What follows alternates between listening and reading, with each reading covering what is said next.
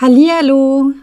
Herzlich willkommen bei Erwecke die weibliche Urkraft in dir, deinem Podcast für weibliche Spiritualität, Heilung und die Rückverbindung zur Urquelle des höchsten und reinsten Seins. Ich bin Sabrina und heute geht es in dieser Folge um das Thema Selbstliebe. Und zwar um die Unterpunkte Selbstliebe versus Egoismus, also was ist Selbstliebe und was ist Egoismus. Es geht um die sieben Herzensqualitäten und welche sind davon nötig damit man eine Herzensverbindung eingehen kann. Und zum Schluss gibt es auch Lösungswege, wie du eben wirklich dich verbunden fühlen kannst und Selbstliebe leben kannst. Eigentlich ist es ja so, dass heute noch mal eine Folge dran sein sollte zum Thema Gebärmutter. Ich habe mich allerdings dazu entschlossen, dass ich heute eine andere Folge dran nehme und mit der Gebärmutter danach weitermache, weil ich einfach ein wirklich wundervolles Video bzw. Interview aufgenommen habe mit der Silvia Hake. Und das möchte ich einfach total gerne mit dir teilen, weil ich denke, dieses Thema Verbundensein und Selbstliebe ist einerseits ein Evergreen, ja, also wir können uns immer mit diesem Thema beschäftigen und andererseits ist es aber auch so, dass es gerade jetzt diese Verbundenheit mit anderen so, so wichtig ist. Und deswegen geht's jetzt los.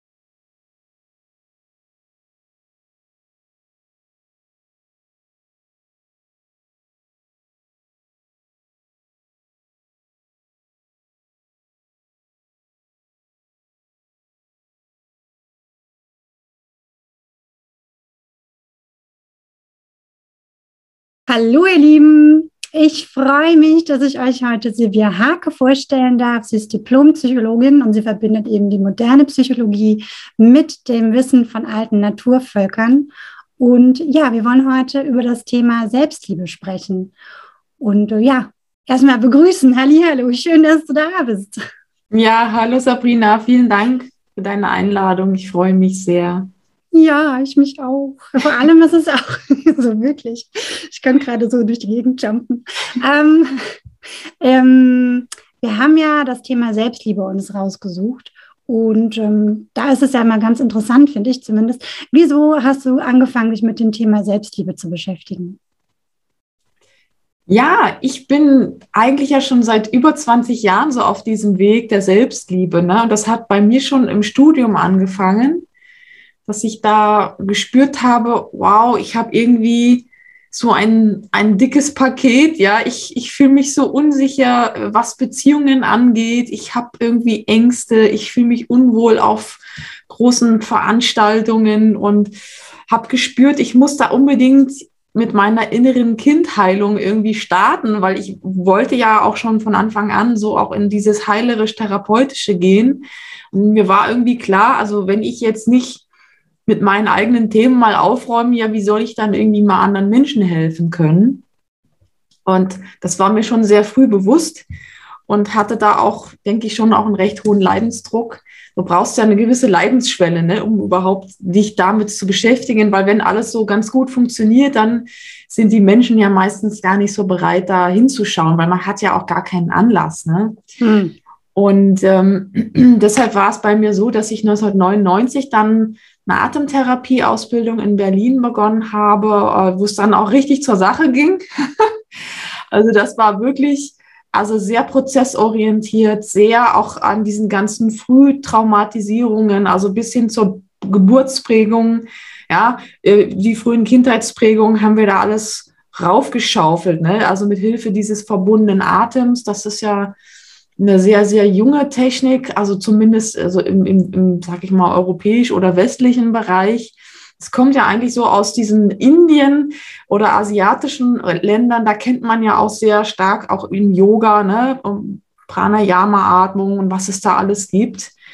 Und ähm, das wurde dann abgewandelt, sag ich mal so, für therapeutische Zwecke. Mhm. Ähm, dass man durch sehr tiefes, sehr verbundenes Atmen dann plötzlich einfach Zugang hat zu diesen ganzen verschütteten Bewusstseinsinhalten und auch emotionalen Verletzungen, ähm, bis aber auch in den transpersonalen Bereich, also dass man dann auch zum Beispiel Erfahrungen machen kann, ähm, jenseits von Raum und Zeit, ja, also weil das Bewusstsein ist ja nicht nur an diesen Körper hier gebunden, fangen wir gleich noch spirituell ein bisschen äh, gleich hoch ein. Also steigen wir da gleich hoch ein.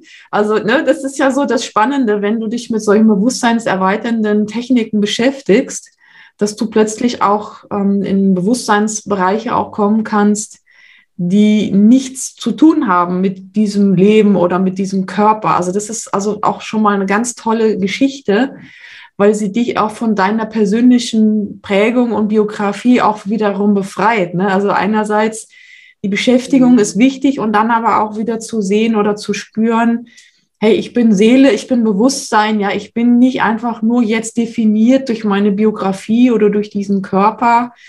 Und das gibt so viele Freiheitsgrade, ähm, dass wir eben diese starke Identifikation auch mit dem eigenen Leid oder mit diesen Trennungserlebnissen oder ja, Verletzungen, Schmerz, dass wir diese Identifikation dann wieder auch loslassen können und äh, nicht da stecken bleiben. Das ist ja auch etwas, wovor, denke ich, vielleicht auch viele Zuschauer Angst haben. Oh, jetzt muss ich mich mit, mit, mit mir beschäftigen, ja. Hm. Oh, da kommen die ganzen Themen hoch. Oh, das will ich eigentlich gar nicht. Und ich denke, das ist ganz gut auch zu wissen, dass wenn, wenn du dich mit Selbstliebe oder mit Selbstheilung beschäftigst und das mit einem spirituellen Zugang kombinierst, ja, dass dich das einfach auch total befreien kann und dass es eben nicht darum geht, ja, immer nur in diesen alten Schmerzen zu wühlen oder in diesen alten Geschichten, sondern dass es darum geht, überhaupt deine Identität mal so zu erweitern, dass du ja mit deiner eigenen Essenz letzten Endes in Kontakt kommst, was ja Liebe ist, ja, also das ist mhm. ja meine tiefste Überzeugung, dass hinter all diesen Verletzungen auch die Liebe in uns schlummert, sage ich mal, oder einfach da ist. Nur das vergessen wir halt. Jetzt frage ich doch mal, weil ich finde das total spannend. Es gibt ja diese eine Sparte in der, Psycho in der Spiritualität, die sagt, es gibt nur Liebe im Sinne von alles ist heiter teiter und Liebe Sonne, Sonnenschein, so, ne? Und dann gibt es da die andere Seite, die sagt, nee, zur Liebe gehört ja auch die andere Seite, die dunkle Seite im Sinne ja. von unangenehme Gefühle und so. Wie siehst du das? Oder müssen wir jetzt die Begriffe mal gut sortieren? Also meinst du jetzt sowas, diesen, diesen wie bei Star Wars, so diesen Kampf zwischen äh, Dunkelheit und Licht oder, oder geht es jetzt um, um, um Gefühle? Nee, ich glaube, für mich geht es da, glaube ich, mehr so um dieses alles darf sein. Also gar nicht dieser Kampf. Ich glaube, den Kampf haben wir schon alle gut in uns selber drin. Ja. Sondern ähm, ja, Liebe im Sinne von also die Wut darf da sein, genauso wie eben die Freude da sein darf oder so, ne? Ja, da muss man, das ist jetzt auch eine philosophische Frage, ne? Also mhm. Gefühle sind ja ein Bewusstseinsraum und der ist ja auch sehr instinktbasiert. Ne? Also wenn, wenn wir über Wut sprechen, dann müssen wir einfach wissen, wir haben einfach tierische Instinkte. Und Wut ist ein, ein Revierinstinkt. Ja? Also wenn deine Grenzen überschritten werden, dann hast du dieses biologische Programm der Aggression, weil Wut und Aggression gehören ja zusammen, um dein Revier zu verteidigen. Das kannst du bei jeder Hundemutter sehen, das kannst du sogar bei Vögeln beobachten. Wenn du da zu nah an so ein Schwanennest kommst, dann fangen die an zu fauchen. Ja, dann musst du ein bisschen aufpassen, dass du nicht gebissen wirst. Das sind unsere biologischen Instinkte. Die haben wir bekommen, weil wir hier in einer biologischen Umwelt leben, die auch Gefahren birgt. Mhm. Ja? Und das hat aber nichts jetzt damit zu tun, ob Liebe anwesend ist oder nicht. Ja, du kannst auch als Mutter, sage ich mal, völlig ausrasten, ja, im, im, im, Sinne dein, der, des Schutzes für deine Kinder. Das ist auch ein Akt der Liebe, ja. Wenn deine Kinder angegriffen werden oder wenn sie in Gefahr sind und du rastest völlig aus, ist das durchaus ähm, eine sinnvolle Sache, sage ich mal. Ja, nur dadurch, dass eben das ist eben diese andere Schattenseite, dass eben so viel Gewalt existiert auf diesem Planeten, weil wir einfach nicht gelernt haben, mit diesem Gefühlsspektrum, sage ich mal, konstruktiv umzugehen, ja, haben wir automatisch Angst davor, ja, Angst vor diesen Gefühlen, Angst davor, die Kontrolle zu verlieren, weil im Hinterkopf eben diese ganzen Szenarien sind, wo das eben auch schiefgelaufen ist, ja, wo Aggression in Gewalt umschlägt, ja, oder Wut in Hass, und das ist ja das, dass wir als Menschheit im Prinzip verlernt haben, da uns auszugleichen, in die Mitte zu kommen und viele in diesen Extremen dann im Prinzip hängen bleiben. Hm, okay, ja. Also ist deine, deine Herangehensweise so, ist es grundsätzlich immer Licht, also wir sind grundsätzlich immer Licht und das andere muss man halt unterscheiden mit, wir sind dann eben im Körper und haben dementsprechend dann die Emotionen so. Also die oberste ja, Ebene sozusagen ist dann das Licht. Ja. Und der Rest kommt irgendwie. Ich spreche auch schon gar nicht mehr von Licht. Ähm, das ist jetzt auch schon eine ganz philosophische Frage. Was ist Licht? Was ist Dunkelheit? Aber ich, ich spreche hm. einfach lieber von Liebe, ja, und Bewusstsein und Seele. Ähm, wenn wir, also wenn wir uns als Menschen begreifen können, als beseelte Wesen, als beseelte Körper, was ja jede Naturzivilisation noch wusste. Ja, mhm. was ja erst mit der sogenannten Aufklärung und, und Wissenschaftsfanatisierung äh, hier in, in unserer Kultur in Frage gestellt wird. Ja, also man, man redet ja äh, quasi das göttliche Tod, ja, als wäre das nicht existent. Das ist ja wie auch ein tat, völliges Tabu, auch in jeder Wissenschaft. Ähm, und das ist ja das, was uns in, in diesen tiefen Zweifel auch stürzen hat lassen und warum ja so viele Menschen Angst haben vorm Sterben. Mhm. Ja, und, und das ist ja ein Riesenproblem.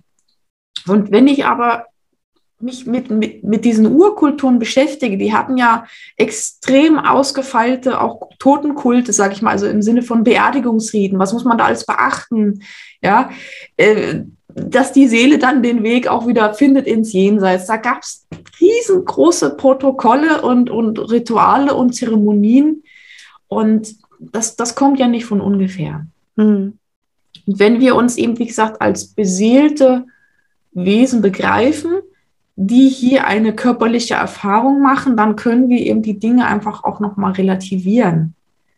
Ja, und dann ist es eben auch, sage ich mal, möglich, auch schwere Biografien zu verarbeiten. Weil wenn ich immer nur mich quasi damit beschäftige, dass meine Mutter mich nicht geliebt hat oder mein Vater nicht da war und ich immer in diesem Defizit mich selber betrachte und mein Leben definieren lasse, dann, dann, dann kann es sein, dass ich irgendwann denke, ja, ich weiß ja, ich habe ja nie Liebe erfahren, nehmen wir mal an, ja, und weiß ich ja gar nicht, was Liebe ist. ist ja, ja Trugschluss. Genau. Es ist ja ein Trugschluss. Weil jeder Mensch trägt ja in sich diese Sehnsucht nach Liebe und diese Sehnsucht kommt ja daher, dass wir in uns dieses Bild und dieses Gefühl eigentlich tragen. Ja, und dass wir deshalb auch so tief verletzt sind, wenn wir das nicht erfahren dürfen. Ja, mhm. dass dadurch dieser tiefe Schmerz kommt, weil wir eben in diesem Schmerz aus diesem Urzustand quasi herausgerissen werden. Und, alles, was auch Menschen auch verrückte Dinge machen, ob sie, in, was weiß ich, Suchterkrankungen haben oder ob sie ähm, Beziehungsängste haben, letzten Endes können wir das alles darauf zurückführen, dass sie in diesem Liebesbedürfnis verletzt worden sind und einfach nicht wissen, wie sie da wieder hinkommen können in diesen Zustand. Ja, das stimmt. Das ist wirklich ein Thema, das haben viele Leute. Interessant ist da ja auch ähm, so die Frage, wenn ich gar nicht weiß, wie Liebe ist, ne, wie unterscheide ich denn eigentlich zwischen Liebe, Selbstliebe und Egoismus dann in dem Moment? Ja. Ja, Sabrina, das ist etwas, was mich viele Menschen fragen und wo auch viele Menschen wirklich Angst haben, und ich glaube, da kann jeder für sich selber auch mal wie so eine Liste machen. Einfach mal zu überlegen, welche Menschen in deinem Umfeld würdest du jetzt als egoistisch bezeichnen zum Beispiel? Ja, also da fällt einem bestimmt irgendwas ein. Ne? Und dann mal überlegen, was haben denn diese Menschen für Verhaltensweisen? Ja, oder wo wurde ich da vielleicht mal sehr verletzt? Ja, indem jemand, man kann ja auch durch Egoismus andere auch echt verletzen. Ja, Egoismus heißt ja, dass man ja eben permanent nur an sich denkt, ja, und immer nur die eigenen Bedürfnisse in den Vordergrund stellt und aber nicht in der Lage ist, zum Beispiel empathisch oder fürsorglich auf andere einzugehen.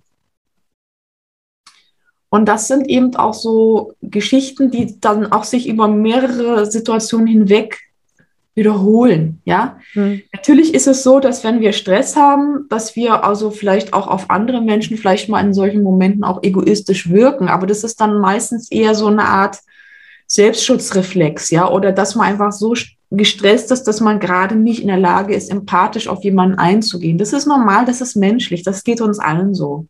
Ja, aber wenn du Kontakte hast mit Freunden, Kollegen, ja, oder Familienmitgliedern, wenn du sagst, Mensch, das war an Weihnachten so, das war an meinem Geburtstag so, das war letztes Wochenende so, ja, also wenn du immer wieder die gleichen Situationen erlebst mit Menschen, die wir als egoistisch bezeichnen, dann kann man sagen, okay, das ist quasi eine konsistente Charaktereigenschaft, ja, oder eine Persönlichkeitsfixierung. Ähm, und dann kann man sagen, okay, wie zeigt sich das dann? Ja, in welchen Verhaltensweisen? Also man kann es jetzt quasi ähm, runterbrechen auf das Thema Empathiemangel. Mhm. Ja, weil Empathie ist ja die Brücke zwischen dem Ich und dem Du. Und das ist ja das große Problem bei den Menschen, die wir jetzt Narzissten nennen, dass Narzissten also ausschließlich auf sich und ihre eigenen Bedürfnisse fixiert sind und das in jeder Situation. Ja, egal ob in der Partnerschaft, im Job, im Umgang mit den Kindern, ja, in der Sexualität auch. Ja, das heißt, wenn du quasi mit Menschen zu tun hast, die also immer nur sich sehen, ja, ihre Bedürfnisse sehen und ihren Vorteil und was auch immer, also immer auf sich, das ist narzisstisch. Und die Brücke zwischen dem Ich und dem Du ist die Empathie. Ja, und das mhm. heißt, wenn ich quasi Selbstliebe übe, wenn ich also übe, gut mit mir zu sein, wenn ich übe, mich selber so anzunehmen, wie ich bin, und ich trotzdem in der Lage bin, sage ich mal, empathisch auf andere Menschen einzugehen, dann ist das eben gesund. Ja, während also diese reine Selbstbezogenheit egoistisch, narzisstisch ist. Und was passiert aber, wenn ich ihm, mich weigere, diese Selbstliebe zu üben, dann werde ich selbstlos. Das ist ja übrigens auch ein Wort, was auch in, in Philosophie und Religion immer als sehr positiv dargestellt wird, was ich total anders sehe. Mhm. Ja?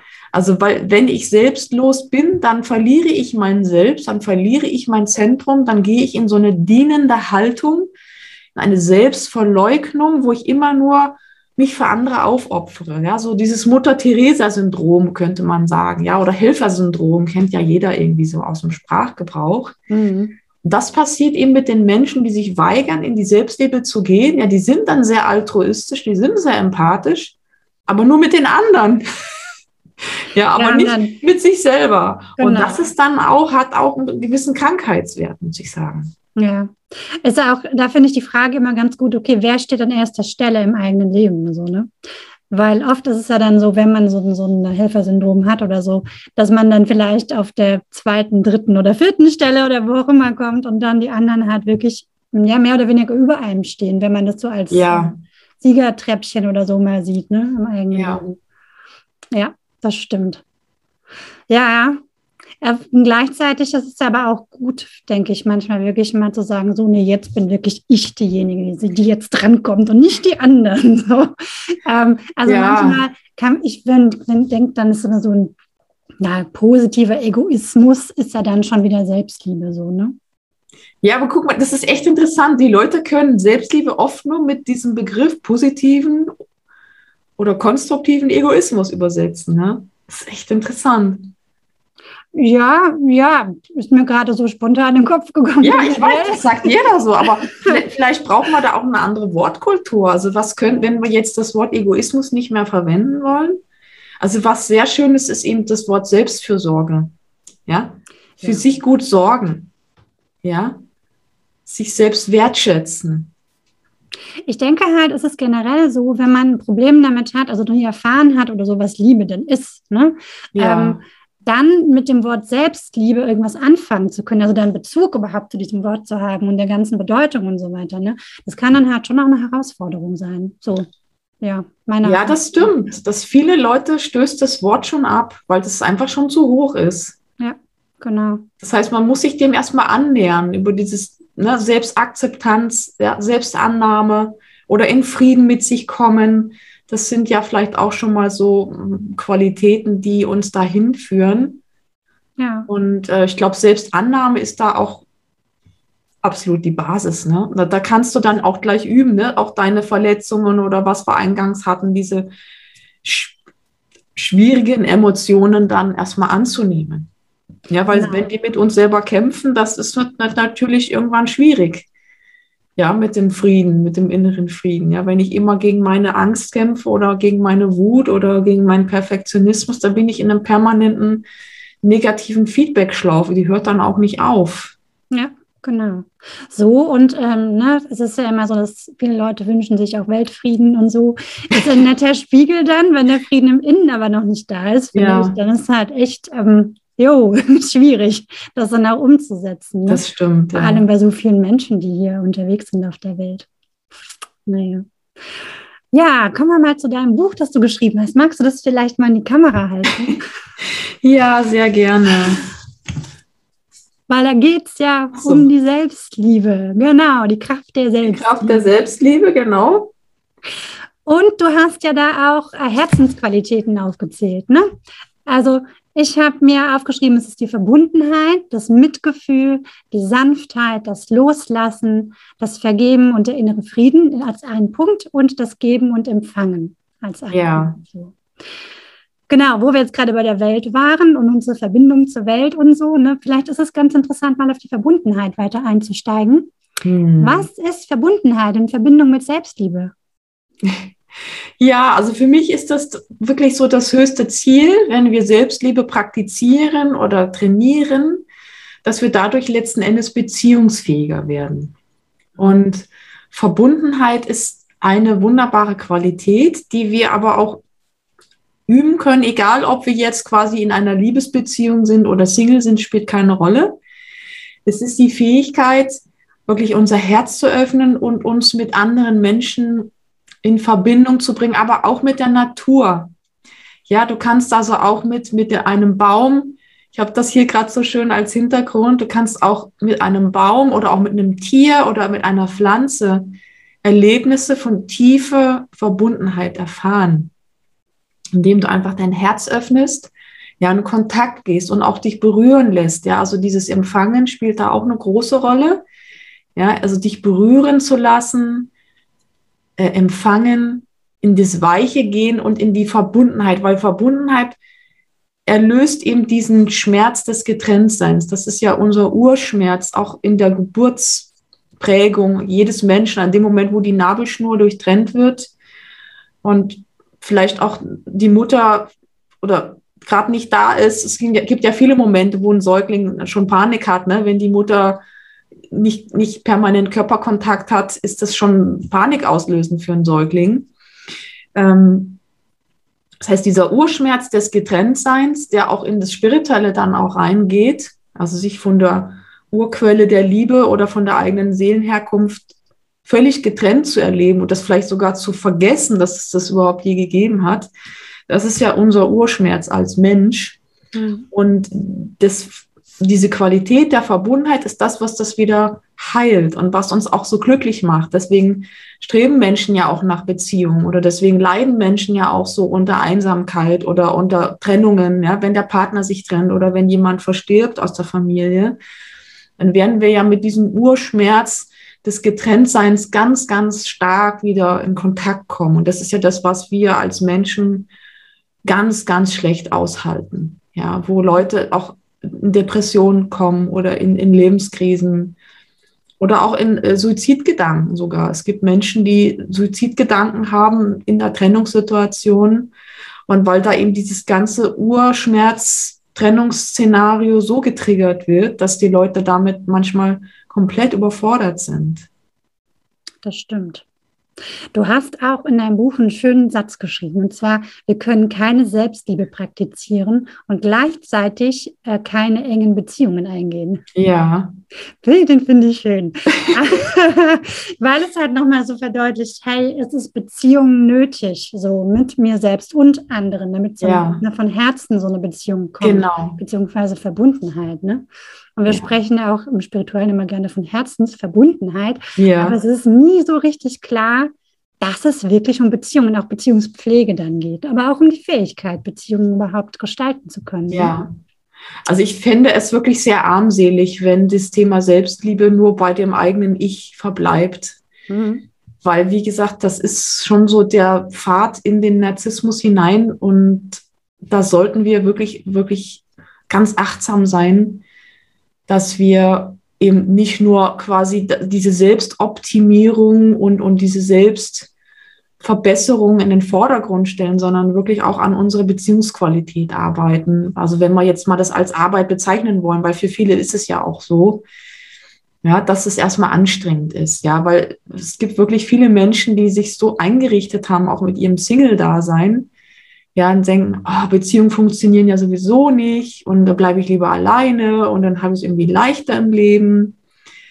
Ja, und da, da nimmt man sich so viel weg, auch an, an Erfahrungsmöglichkeiten und auch ist es ja auch entgegengesetzt auch von unseren Instinkten. Also wir sind soziale Wesen. Wir sind eigentlich dafür, also biologisch programmiert, in Clans zu leben und auch spirituell können wir natürlich auch in Beziehungen am meisten wachsen, ja, weil wenn ich immer nur mit mir, mit mir selber beschäftigt bin, da komme ich früher oder später auf jeden Fall in eine Stagnation. Mhm. Und das sieht man auch bei Menschen, die wirklich sehr, sehr lange ohne Partner leben. Ne? Die haben immer die gleichen Gewohnheiten, immer das gleiche Essen, immer die gleichen Tagesabläufe. Da passiert meistens keine große Entwicklung mehr.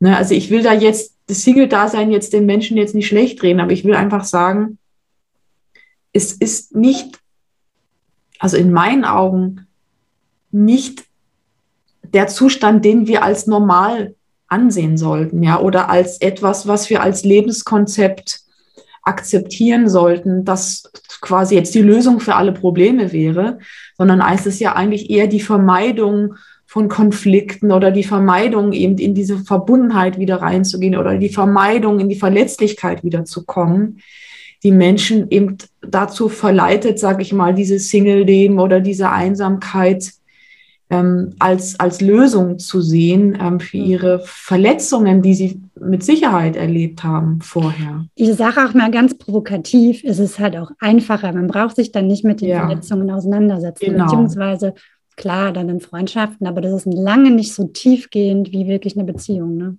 Ja, das stimmt. Ja, ähm, und da kann man sich aber auch wirklich so die Frage stellen, hey, ähm, der Grund, sagen wir mal, der Stein auf dem Grund des Sees, so, ne? Warum Beziehungen ähm, vermieden werden, also beziehungsweise ja. Beziehungsfähigkeit dann nicht da ist. Ähm, kann der, also ich würde sagen, der liegt so in wirklich, naja, Beziehung zur Mutter im Bauch dann schon, oder?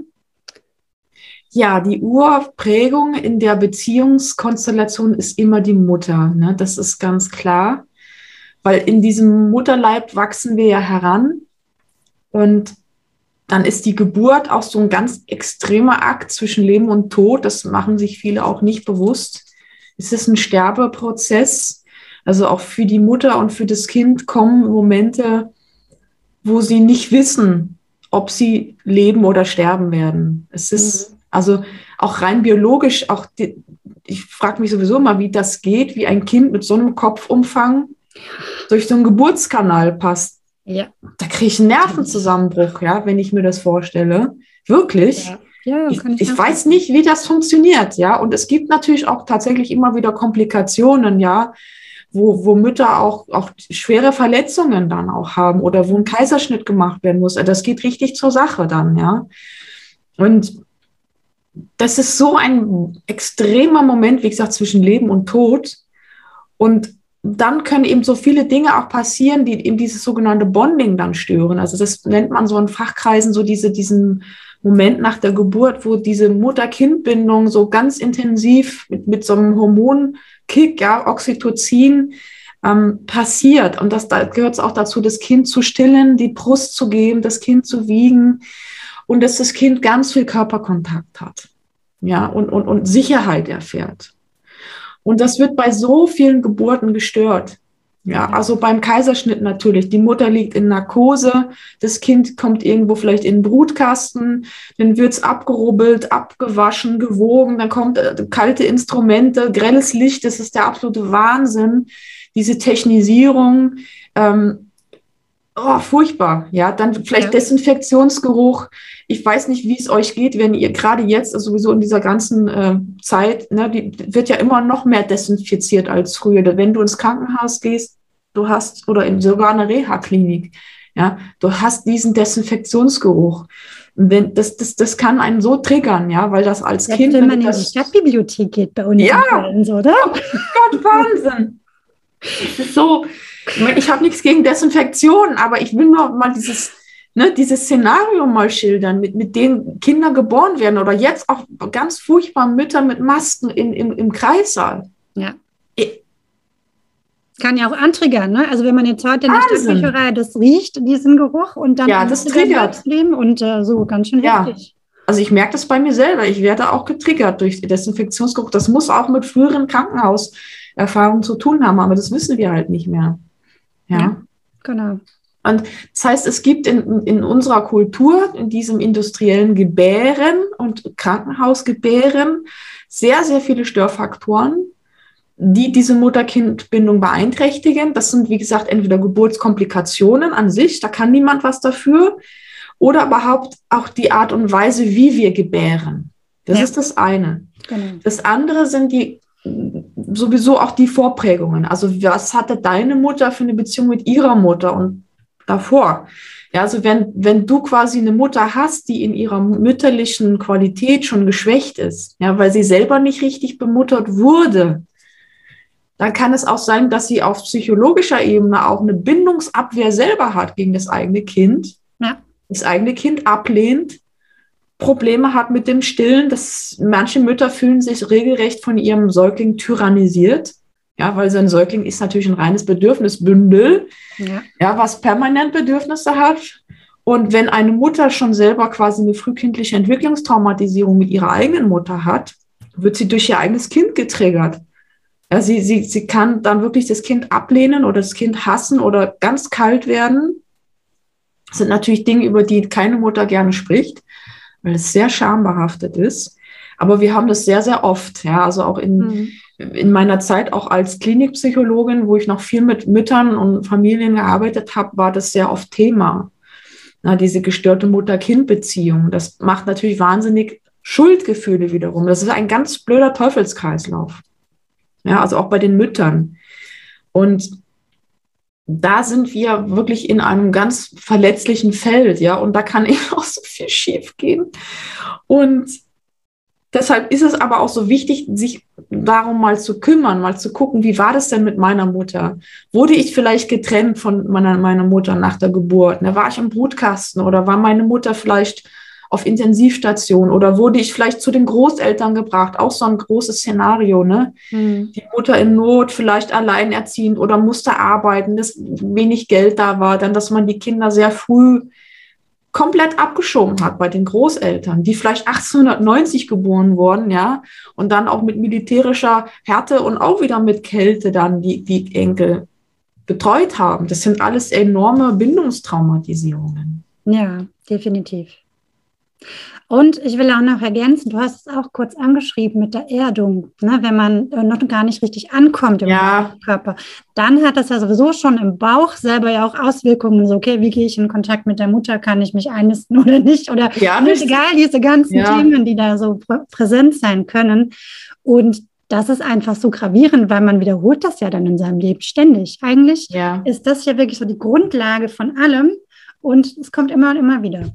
So in verschiedensten Varianten so im Leben.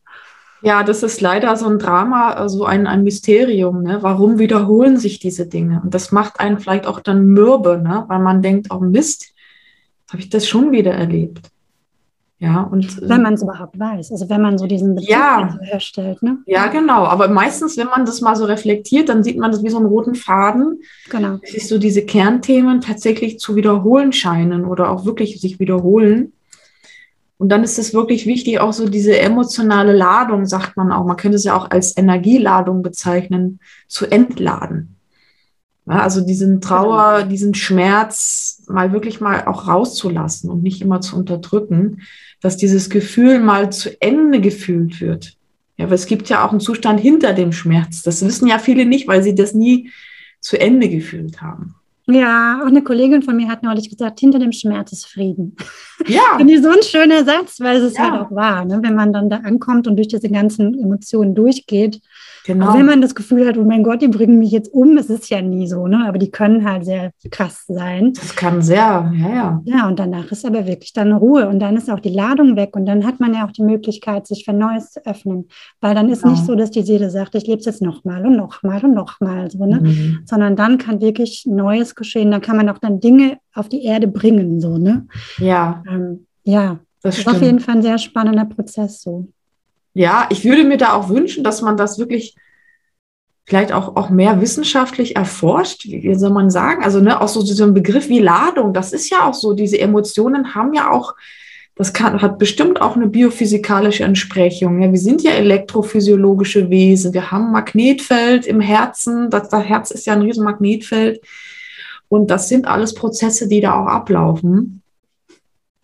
Und ähm, da können wir wirklich wenn wir mutig genug sind, ja, und, und das wirklich zu Ende fühlen, auch, auch körperlich tatsächlich Veränderungen spüren im ganzen ähm, Befinden, äh, wie, wie wir atmen, wie, wie wir schlafen, wie, wie auch sogar die Stimme, die Stimmlage kann sich ändern. Es legen sich ja auch viele unterdrückte Emotionen auf die Stimme. Ja. Ja, bei manchen ist es sehr, sehr zitterig oder brüchig. Oder wenn du Männer an, anhörst, die obwohl sie Männer sind, so, so eine Piepsstimme haben, ne, die dann so ganz mhm. hoch gehen. Ne, die, die sind dann nicht in ihrem Bass, die sind dann auch nicht in, in, ihrer, in ihrem Ruhepol. Das sind einfach auch mal so Signale von eben nicht verarbeiteten Stress und Emotionsfaktoren, ähm, die dann auch, ja, wie gesagt, körperliche Folgen dann haben. Ja, das stimmt. Oder ich kannte auch mal jemanden, der hat, der fühlte sich das so an, als ob er irgendwas zurückhält, wenn er spricht. Die ganze Ja. Zeit. Bestimmt nicht absichtlich, ne? Klar, Nee. unbewusst, aber das hörte sich mal so an, so, da kommt nicht alles raus, obwohl er Das natürlich so. alle Worte gesprochen hat. So. Genau. Ja, das sind die Leute, die immer alles runterschlucken, ne? Ja. Aber das, das, das betrifft uns ja alle. Ich hatte das ja übrigens auch. Ich hatte dann wirklich immer so ein Kloßgefühl im Hals, so auch mit Anfang 20. Und ich habe das wirklich wegbekommen durch diese intensive Körpertherapie und ähm, ja, dann auch hier die, diese, diesen Kehlkopf mal zu öffnen und zu tönen. Und ne, auch, auch mit, das war auch ein bisschen auch so eine schamanische Geschichte, wo ich mich so mit meinem Krafttier auch verbunden habe. Das kam aber so ganz aus der Tiefe, aus mir selber. Ich Ja. konnte manchmal nicht mal richtig Wasser schlucken. Da hatte ich schon den Kloß im Hals. Ne? Das Ja. kennen ganz, ganz viele Menschen. Das ist komplett für immer verschwunden bei mir, wo ich das wirklich gelöst habe, diese Blockade.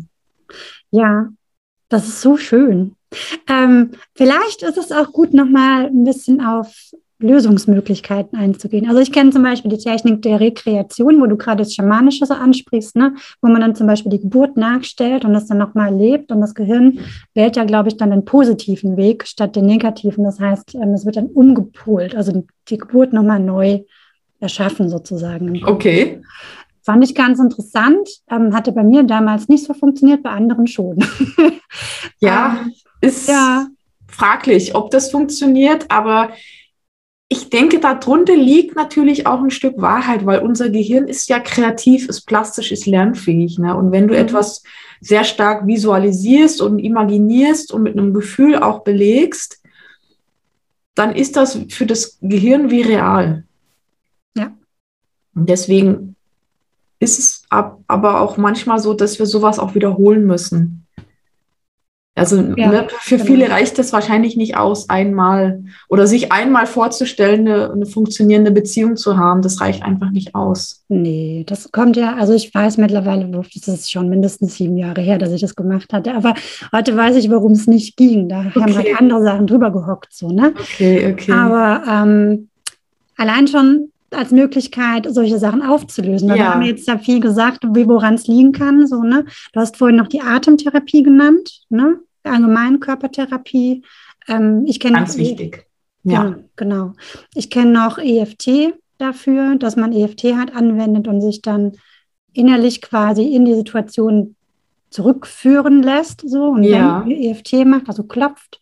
Was gibt's noch? Was kennst du noch? Ja, es gibt so viel. Es gibt dieses Somatic Experience, das ist ja auch eine Körpertraumatherapie und wo man dann, weil man für diese Dinge dann ja auch keine Sprache mehr hat, rein über das Körpererleben in diese Erlösung geht und auch ne, das quasi zu Ende fühlt. Das ist ja auch der Gedanke. Und ähm, oder Narren, das ist auch so eine Psychotherapieform für frühe Traumatisierungen, äh, die auch sehr beziehungsorientiert ist. Und was, was auch sehr, sehr gut ist, also auch im Bereich der Imagination, ist auch eben diese Hypnotherapie oder diese systemische Hypnotherapie nach Milton Erickson. Ja, das, Mhm. da halte ich sehr viel davon. Ich habe einen Teil davon auch gelernt in meiner NLP-Ausbildung, ja, wo man dann auch über Trance und Tiefenentspannung dann auch mit diesen Anteilen auch kommunizieren kann, ja, also über innere Bilder. Ja, also es entwickeln sich ja auch Persönlichkeitsanteile, ne, die sich dann auch verselbstständigen, die so wie so ein Eigenleben führen. Und da kann man dann auch mit dieser Hypnotherapie ganz tief in diesen Kontakt kommen, ja, und zum Beispiel auch neue Strategien mit diesen Anteilen entwickeln, ja, weil das Problem ist, wenn du jetzt eine Verhaltenstherapie machst und, und der Therapeut sagt, Mensch, probier doch das mal so und so, ja, da sagt dein innerer Anteil, nö, Genau, genau so. habe ich Angst davor. Da sagt dann irgendein Anteil, der so die Wurzel des Übels ist, so weißt du was, du kannst nicht mal. Genau. Ich habe ja ganz andere Erfahrungen gemacht. Ich muss jetzt mich schützen. Ne? Also Genau. das sind ja alles Schutzreflexe.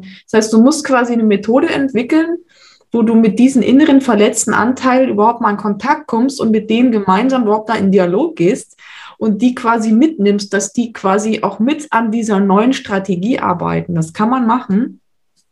Und dann ist auch von innen die Bereitschaft überhaupt da. Weil das nützt ja nichts zu sagen, jetzt probier doch das mal oder jetzt lass dich doch mal auch wieder auf eine Beziehung ein, wenn da innen drin alles sagt, nein, nein, nein, nein, nein, ich habe Angst, da ist irgendwie jedes Minengebiet. ähm, ne, dass wir müssen ja diese Anteile auch mitnehmen. Ja. Da ist eben diese hypnosystemische Therapie auch sehr, sehr gut geeignet dafür. Und wie gesagt, jede Art von äh, Körpertraumatherapie, um dass wir diese Anteile einfach erlösen. Und das ist das, wo viele auch Leute, die dann, sage ich mal, jahrelang Gesprächstherapie machen oder Psychoanalyse machen, dann auch verzweifeln, weil sie einfach nicht weiterkommen. Du kannst halt mit diesem kognitiven Ansatz, mit diesem Reden, Reden, Reden, kommst du einfach da oftmals auch gar nicht ran an diese Anteile. Stimmt. Da fällt mir gerade noch ein EMDR. Das ist auch Wichtig. Gut, ne? Ja. Genau. Ja, genau. genau. man kommt nicht dran. Vor allem, weil man ja dieses Thema Sicherheit ne, bei jeder Art von lebensbedrohliche Situation oder so, wie man es im Bauch ja, hat, ne, genau. ganz grundlegend hat. Ja, das dann macht natürlich dicht, sobald dann, also der Anteil macht ja dicht, sobald dann nur irgendwie so eine, ein Mühe von Bedrohung auftaucht. Ja, richtig. So, das ne? ist unser Alarmsystem, das schützt uns dann auch, ne? Genau. Ist, da sind wir wieder bei, bei der Biologie. Das sind ganz tief verankerte Instinkte. Ja. Wenn du einfach sehr traumatisiert oder alarmiert bist, dann, dann geht das System immer wieder in diesen Schutzmodus zurück, sagt, nee, stopp, hier ist die Gefahrenzone. Ja, das, genau. das, spüren die Leute auch. Das ist wie so ein innerer Stopp, da geht es dann einfach nicht weiter dann. Ja. Wenn man einfach keine Methoden hat, um, um sich da ja, ähm, wieder zu verbinden. Oder genau, vielleicht noch ganz wichtig, ähm, was ich sehr gerne empfehle, ist das Herzkohärenztraining. Auch schön. Ja, ja, das ist ja ein, ein Biofeedback, was sich am Herzrhythmus orientiert. Und ähm, da können wir auch lernen, solche Alarmmuster auch wieder runterzufahren und wieder in diese Kohärenz, also in die Harmonie und in diesen inneren Frieden zu kommen. Mhm. Auch sehr schön. Aber ich glaube, jetzt haben wir ein paar Methoden an die Hand gegeben, wie man da wieder rauskommt. Das ist doch super. Willst du denn abschließend noch irgendwie was sagen? Also liegt dir noch was am Herzen, wo du sagst, hey, das will ich unbedingt noch mitgeben in die Welt? Ja, vielleicht schließen wir es nochmal ab mit diesem Ego-Thema. Mhm, okay. Das ist auch ein Teil auch, auch in meinem Buch. Und ich habe da lange drüber nachgedacht, weil auch gerade deine Zuschauer und auch meine oft sehr, sehr spirituell orientiert sind. Ne? Ja. Das bin ich ja auch. Und es gibt ja auch viele spirituelle Traditionen, die eben immer auch so diese Ego-Auflösung predigen. Ne? Du musst dein Ego auflösen, ja. du, musst, äh, du musst dich zum Kanal machen. Ja, also da gibt es ja so viele, viele, auch, auch im Zen-Buddhismus und was es alles gibt, ja, ähm, wo immer wieder diese Ego-Auflösung als, als Ziel gepredigt wird und wo die Leute auch richtig in Not kommen, ja, wenn sie, ähm, sag ich mal, gut gemeint auf dem spirituellen Weg sind, aber dann da völlig an ihre Grenzen stoßen oder auch in, in, in Konflikte dadurch kommen. Und deshalb habe ich so überlegt, wir brauchen wirklich andere Begrifflichkeiten. Und wenn man wirklich von Ego-Auflösung sprechen möchte, dann spreche ich mittlerweile eher davon, diese Programme zu lösen. Oder auch das, das, was ist das Ego? Im Prinzip auch das verletzte innere Kind. Ja? Das innere Kind, was Angst hat, das innere Kind, was blockiert, ähm, ähm was ja auch, auch ein, Ego, ein Kind ist ja auch egozentrisch, das muss es ja auch ein Stück weit sein. Genau. Kann auch gar nicht anders sein im Zustand der Unreife. Also bis zum siebten Lebensjahr ist das Kind biologisch bedingt einfach egozentrisch. Ja. Und es kann ja wirklich auch so sein, dass das Ego einem hilft, oder? Also im Sinne von, wenn ja. man dann halt wirklich auch mal sagt, so, stopp. Genau, also ich habe dann eben diesen Begriff, statt Ego, was wir brauchen, ist nicht der gesunde Egoismus, sondern das gesunde Ich-Bewusstsein. Ja. ja, also ein Gefühl für die eigene Identität. Und die darf auch flexibel sein und die muss auch nicht problemorientiert sein, aber dieses eigene Ich, das darf und das muss auch da sein damit wir uns nicht verlieren im Leben, damit wir eben nicht ne, in diese Helferfalle tappen oder in diese komplette Selbstauflösung gehen, weil dann ist man nämlich sehr anfällig für Manipulationen und für toxische Beziehungen und all diese Dinge. Das heißt also, wir dürfen uns und sollen uns auch die Erlaubnis geben, ja, dieses eigene Ich zu entwickeln, zu stabilisieren, eine eigene Identität zu festigen. Wir dürfen Nein sagen. Aber was wir wollen, was wir alle wollen, ist eben natürlich diese Kindheitsverletzungen heilen. Und das ist für mich das bessere Wort als Egoismus. Und ich glaube, da ist viel Begriffsklärung einfach auch noch gefragt. Deshalb bin ich auch immer sehr erpicht darauf, eben wenn solche Interviewfragen kommen, eine Begriffsklarheit zu schaffen. Mhm. ähm, dass man nicht aneinander vorbeiredet, ja, weil jeder hat im Prinzip auch so seine eigenen Definitionen. Manchmal meint man das Gleiche, aber beschreibt das vielleicht auch anders. Und deshalb ist es wichtig, da auch, auch gerade mit diesem Begriff Ego dann auch wirklich nochmal aufzuräumen, dass wir da nicht in Konflikte kommen, sondern eben in die Lösungen kommen. Hm.